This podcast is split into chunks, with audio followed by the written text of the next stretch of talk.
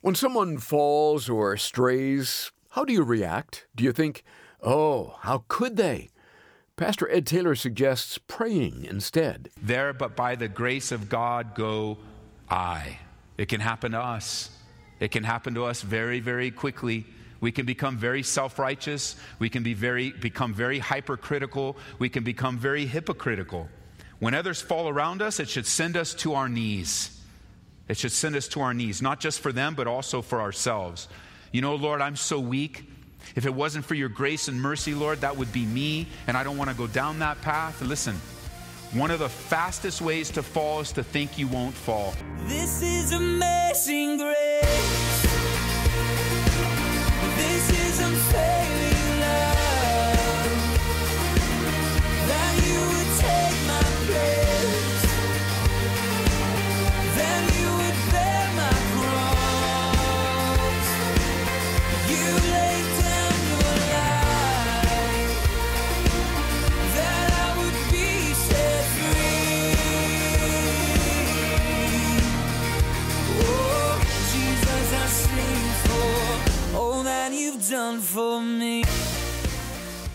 Has happened more times than we can count. Someone we're used to seeing at church is no longer coming. Or you've raised your child in the ways of the Lord, and now as an adult they are no longer walking with God.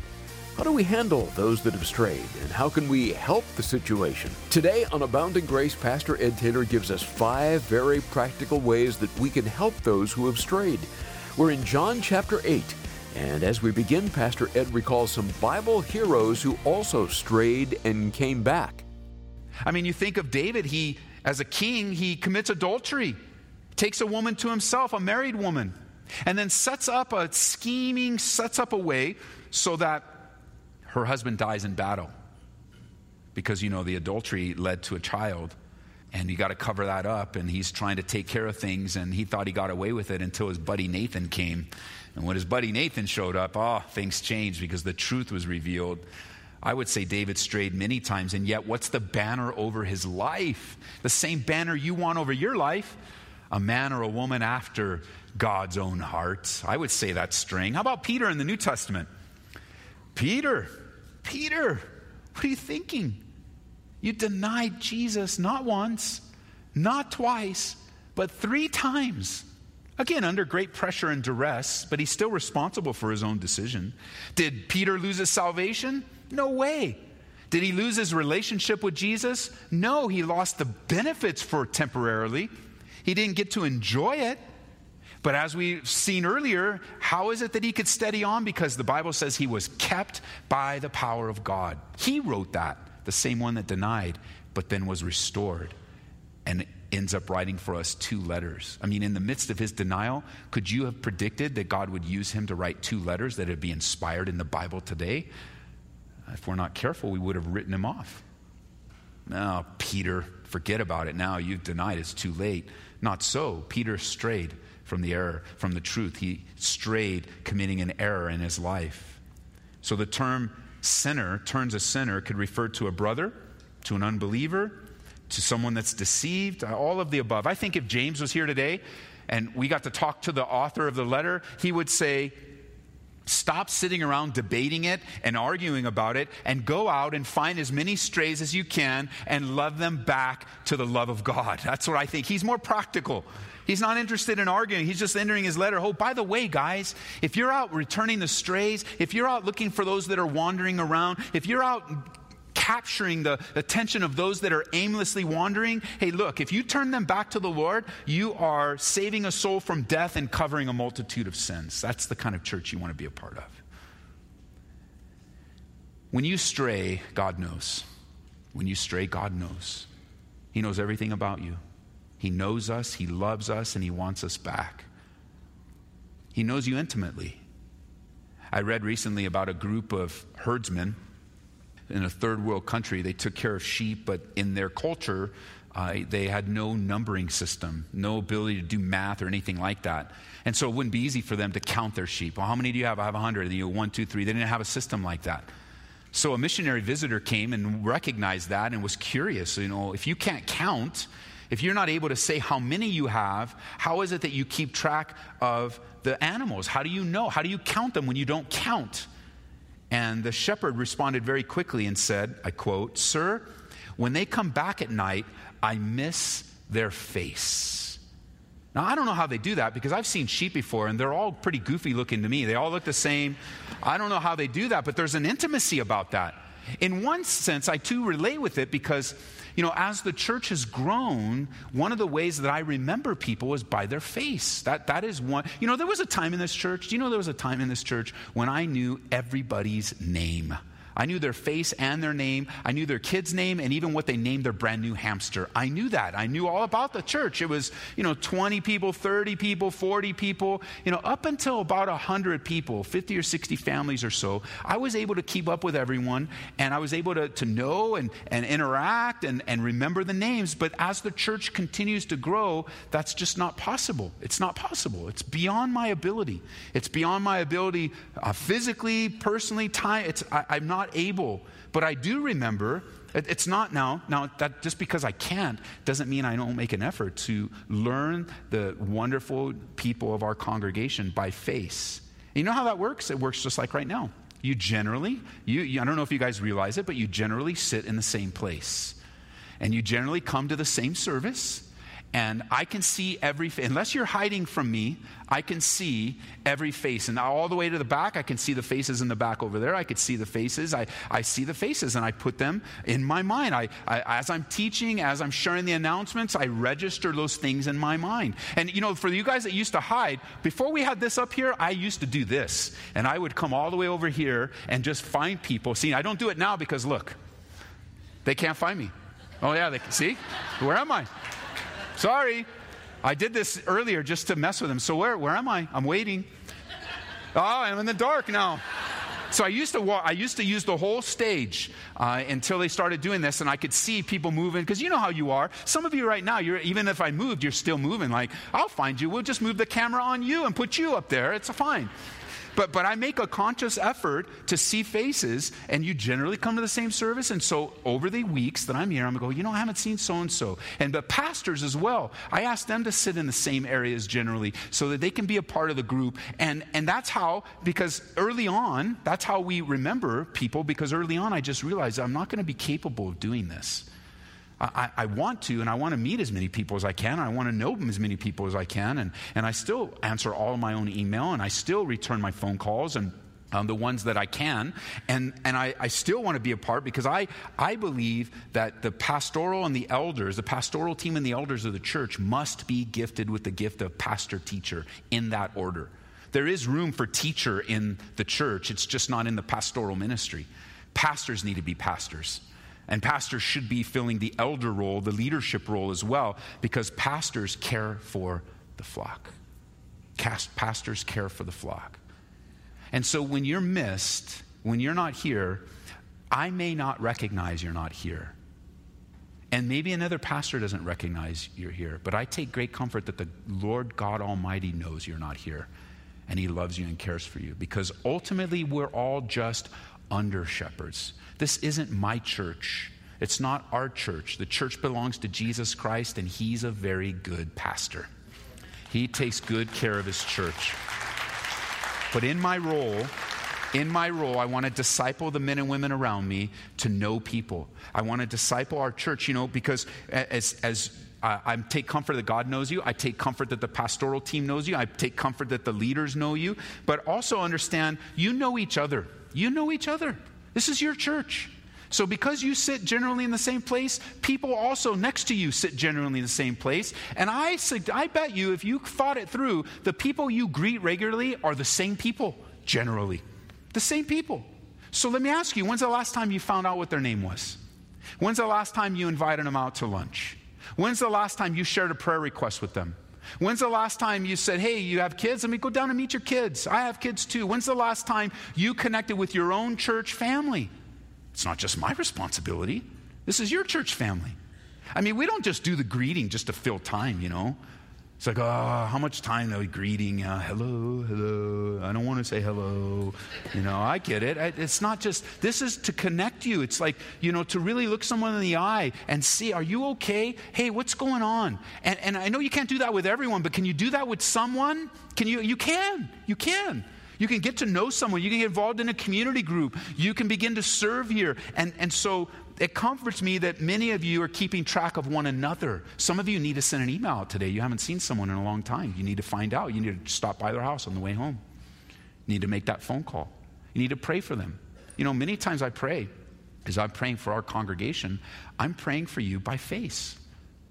Yeah, you know, some that they haven't been here. They usually sit back there, but I haven't seen them in a couple weeks. And so I'll start asking around. Have you seen so and so? They, sit in the back over there, and, and they're usually here early, and all those kind of characteristics. You think we don't pay attention to that stuff? We pay very close attention to that. It's very important to us for the body of Christ. I don't know what Peter did when 3,000 people got saved, but I know that God enabled Peter to take care of 3,000 people. I know. I trust him. This is your church. This, these are your, this is your congregation. This is your fellowship family. And it's not just a responsibility for the pastor, it's your responsibility too. When you're missed, you're missed. You're loved, you're needed. It's just awesome that the Lord puts it all together.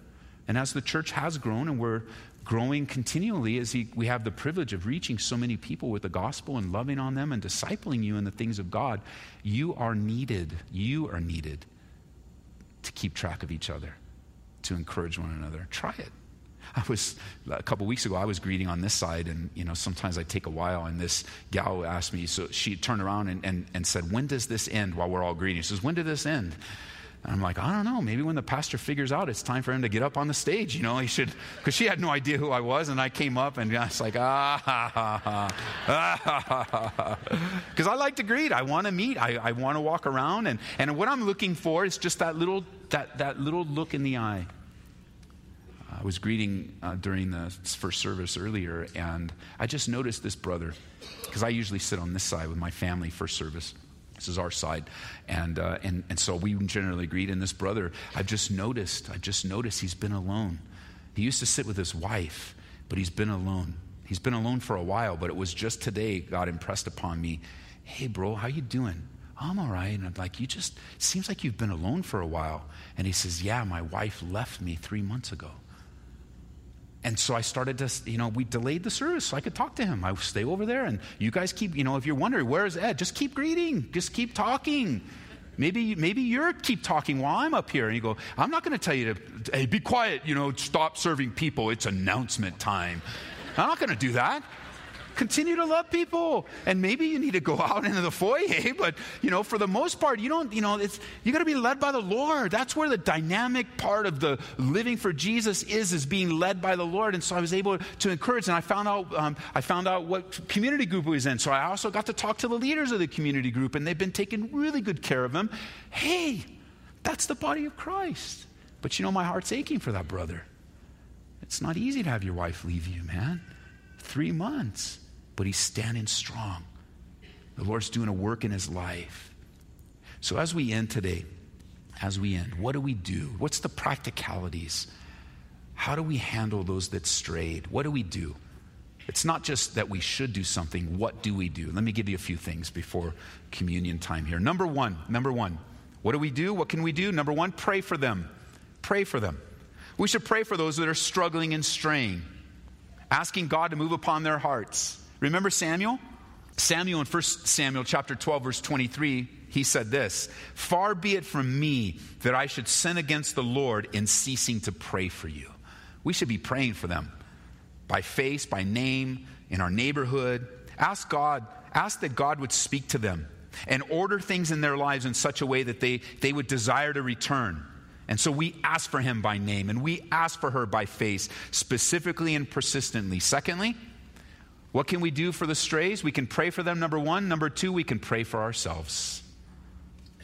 We can pray for ourselves. Don't look down on anyone else just because they've been trapped by the enemy.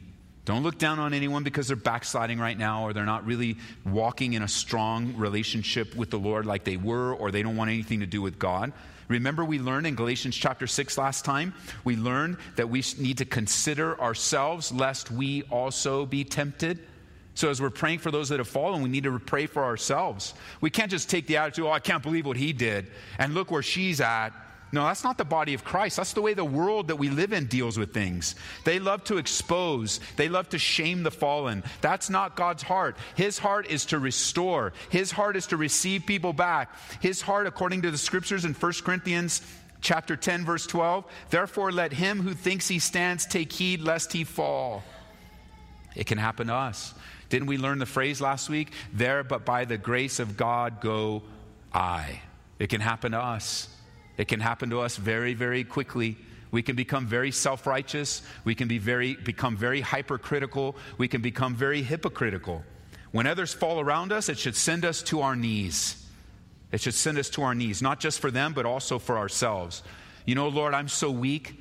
If it wasn't for your grace and mercy, Lord, that would be me, and I don't want to go down that path. Listen, one of the fastest ways to fall is to think you won't fall. One of the fastest ways to fall is to think you won't fall. Proverbs chapter 18, or excuse me, verse 18 of chapter 16 says, Pride goes before destruction, and a haughty spirit before a fall. Be careful. Number three, confront the erring person. Confront them. Remember, confrontation isn't a fight, it's not picking a fight. It is simply lovingly approaching the person with the truth. That's what we're taught by Jesus in Matthew chapter 18. Moreover, if your brother sins against you, go and tell him his fault between you and him alone. If he hears you, you have gained your brother. That's the heart. You want to gain your brother. Go to them, tell them. In order to turn a sinner, you have to be in their life, available and ready to be used of the Lord. Fourthly, forgive them. Forgive the repentant. This is so important. Don't miss this. Jesus said in Luke chapter 17, verse 3 Take heed to yourselves.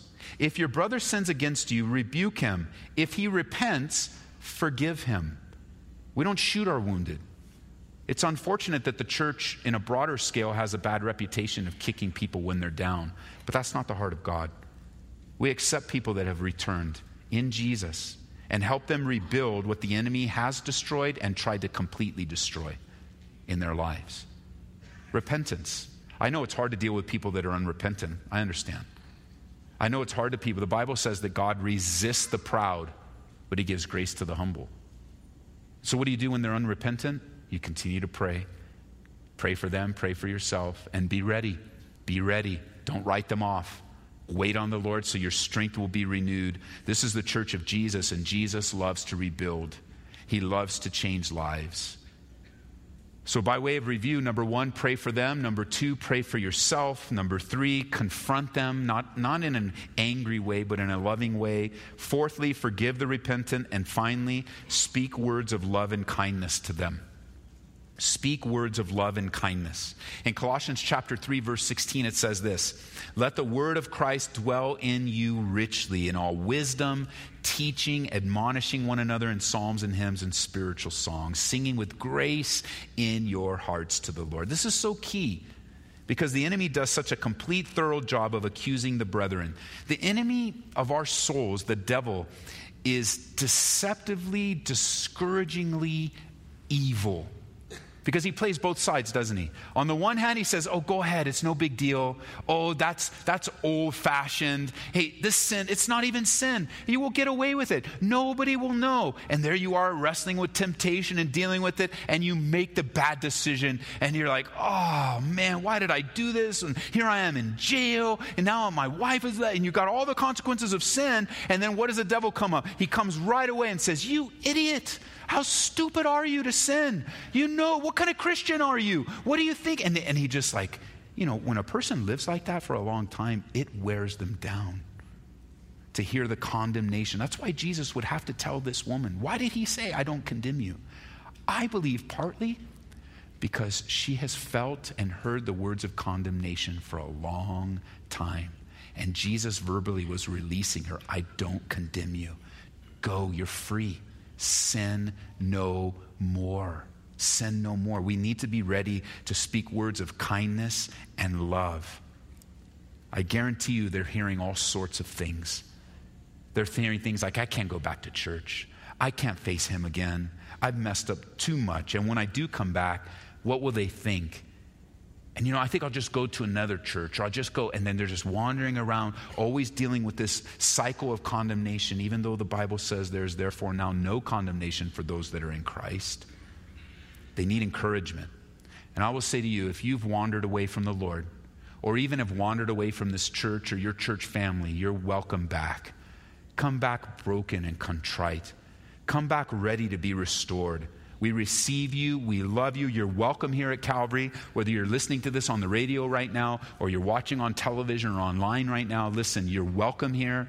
We want to work with you. We want to be used to restore you. It may take some time, it may take a lot of effort and energy, but God is in the business of restoring and rebuilding and refreshing and reconciling and redoing that which the enemy had tried to completely destroy in your life. One of the promises that have fueled me since the day I was, I was saved is the promise that God gave to the nation through the prophet Joel when he said that I will restore to you the years that the locust has eaten. Just destroyed. I can never get those years back. The years I threw away on this world and the years I threw away in sin. But God will restore years that I threw away, and He has. And He wants to do the same work in you even if you brought it upon yourself. Even if you experienced the judgment of God, listen, Jesus Christ took the judgment for your sin upon himself. And if you'll turn to him today in any condition, God will receive you and in no way cast you out.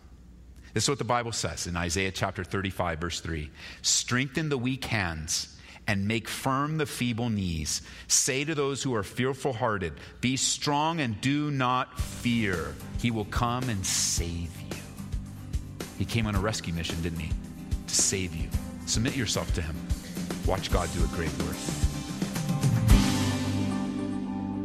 We've been learning how to help those who have strayed away today on Abounding Grace.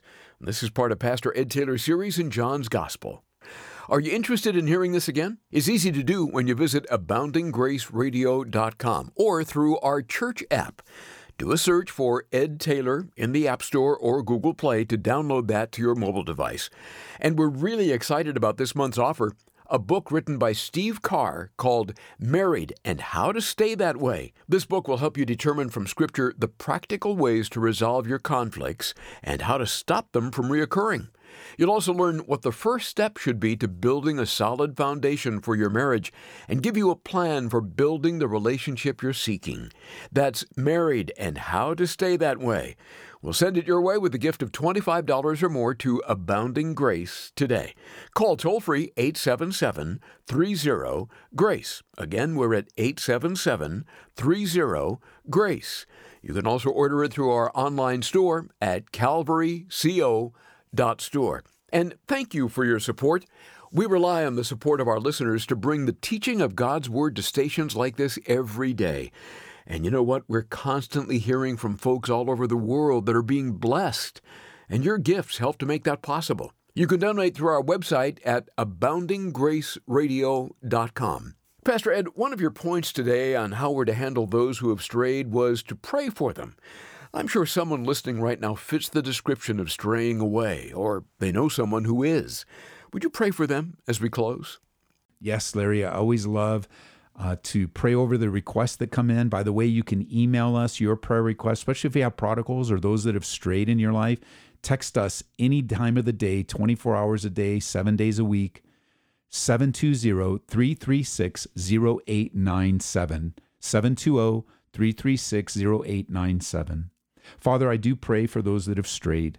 And, and as I'm praying, I know that there are particular people, even as I in my mind have a few names, that this isn't just a large mass of people, just a bunch of nameless people, but these are our brothers, our sisters, our moms, our dads, our sons, our daughters, our grandkids, uh, f- former in laws that have just strayed away, strayed away from following you, listening to you abiding in you. We pray that they would come home.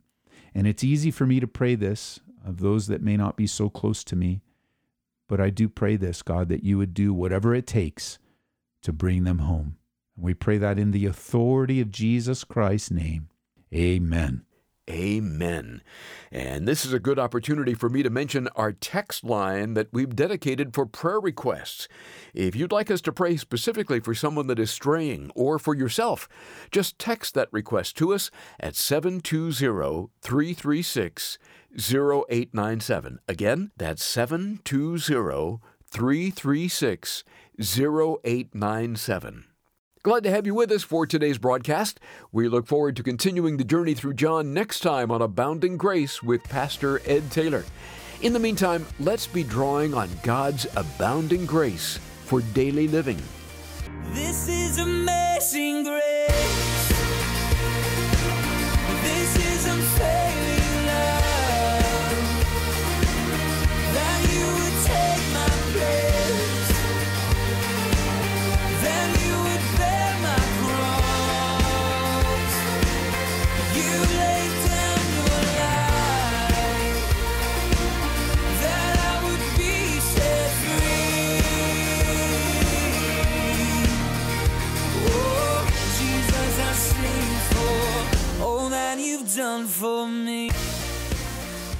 Abounding Grace is brought to you by Calvary Church, Colorado, here in Aurora.